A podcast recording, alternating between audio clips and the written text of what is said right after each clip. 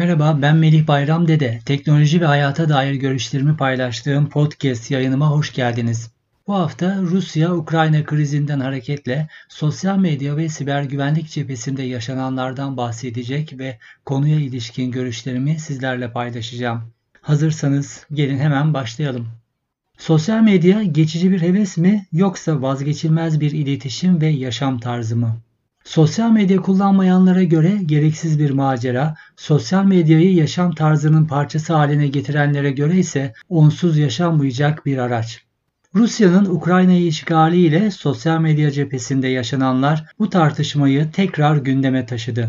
Küresel sosyal medya uygulamalarını önce yavaşlatma, sonra engelleme aşamasına geçen Moskova bu kararı vatandaşlarına anlatmakta ve onları ikna etmekte güçlük çekti.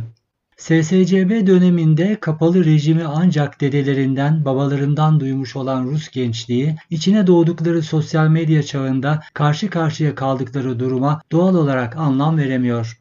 Düne kadar batılı akranları gibi küresel sosyal medya araçlarıyla yatıp kalkarken birdenbire sistemden dışlanmak kolay değil. Rusya'da özellikle Instagram'ın kapatılması büyük tepki çekti. Bazı sosyal medya ünlülerinin hayranlarıyla vedalaşırken gözyaşlarına hakim olamadığı görüldü. Bu benim tüm hayatım, benim ruhum. 5 yıldır bu işle yatıp kalkıyorum sözleri kayda geçti. Instagram'ın kapatılması hem bugüne kadar alıştıkları kendilerini ifade etme ve yaşam tarzı açısından geri dönüş hem de bu işten kazancın elden gitmesi demekti. Çünkü sosyal medya ünlülerinin ana gelir kaynağı Instagram üzerindeki tanıtım ve pazarlama faaliyetleri. Bu noktada Rus Instagram ünlülerinin gözyaşlarının Ukrayna'da olan bitenle bir ilgisi olmaması da dikkat çekiciydi. Savaşta ölenlere, yurtlarından sürülenlere değildi bu gözyaşları. Sadece Instagram kullanma özgürlüğünün ellerinden alınmasınaydı.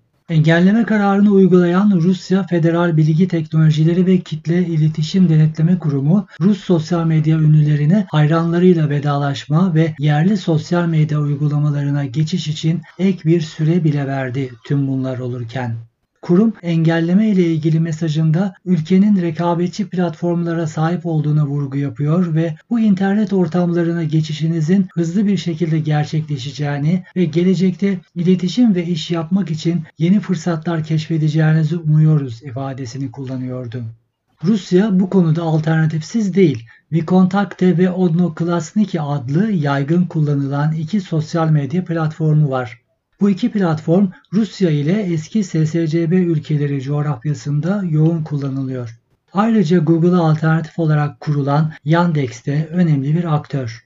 Rusya'nın alternatif platformlara sahip olması önemli. Ancak dış dünya ile iletişim kurulması için tüm dünyada yaygın kullanılan platformlarda da bulunmak gerekiyor ya da yerli uygulamaların küresel bir yaygınlık kazanması. Moskova yönetiminin dünyanın geri kalanından izole edilmiş bir internet ağı oluşturma çabası içinde olduğu unutulmamalı. Rusya'nın Ukrayna Savaşı döneminde uyguladığı iletişimde içe kapanma stratejisi aslında uzun zamandır planlanan bu projenin erkene alınmasına neden olmuş olabilir. Öte yandan Rusya'nın Ukrayna'yı işgali ile siber güvenliğin de ne kadar önemli olduğu gündeme geldi yeniden. Batıdaki siber güçlerin desteğini arkasına alan Ukrayna'nın Moskova hedeflerine yıkıcı siber saldırılar düzenlediğini gördük. Bilindik siber hedeflerin yanı sıra yeni taktikler denendiğine şahit olduk. En çok dikkatimi çeken TV kanallarının yayınlarına sızılması ve sansür altındaki Rus halkına bakın böyle bir savaş var, gerçekler sizden gizleniyor mealinde mesaj verilmesiydi.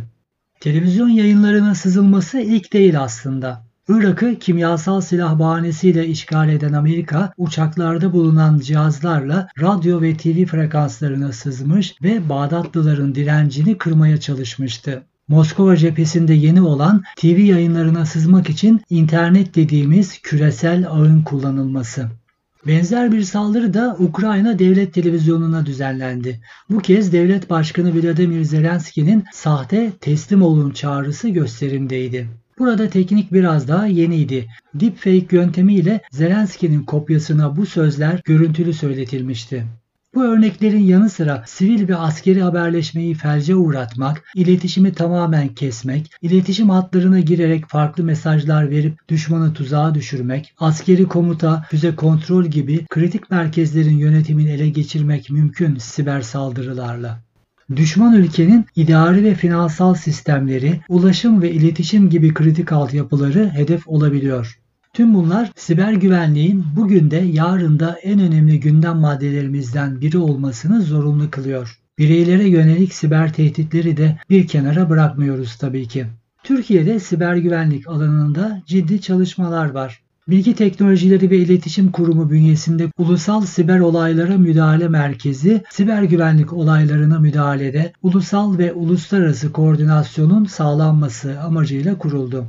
USOM'un geliştirdiği avcı, azat, kasırga ve atmaca yazılımlarıyla 120 binin üzerinde zararlı bağlantı tespit edilip engellenmiş. 30 binin üzerinde siber güvenlik bildirim yapılarak önlem alınması sağlanmış ve 3 yılda 350 binin üzerinde dağıtık hizmet reddi yani DDoS saldırısı önlenmiş. Kritik her kurumun konusunda uzman personelden oluşan siber olaylara müdahale ekibi bulunuyor. Her kurum tecrübesi ve birikimini zaman zaman birebir görüşmelerde, zaman zaman da düzenlenen siber güvenlik etkinliklerinde paylaşıyor.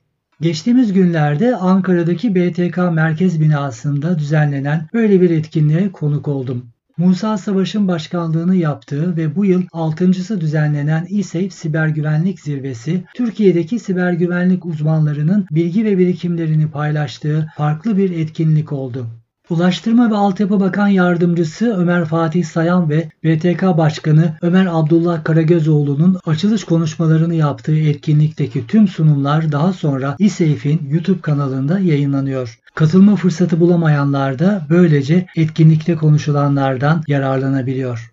Bu haftaki podcast yayınımda Rusya-Ukrayna krizinden hareketle sosyal medya ve siber güvenliğe ilişkin görüşlerimi sizlerle paylaştım. Bana podcast yayınlarımla ilgili olarak sosyal medya hesaplarımdan ulaşabilirsiniz. Sizin görüşleriniz benim için çok önemli. Sosyal medyada beni Melih Bayram Dede şeklinde arama yaparak bulabilirsiniz. Twitter, Facebook, Instagram, YouTube gibi sosyal medya ağlarındaki kullanıcı adım yine Melih Bayram Dede. Bunun dışında elektronik posta ile bana ulaşmak isterseniz mbd.melihbayramdede.com elektronik posta adresimi kullanabilirsiniz. Başka bir podcast yayınında daha buluşmak üzere. Şimdilik hoşçakalın.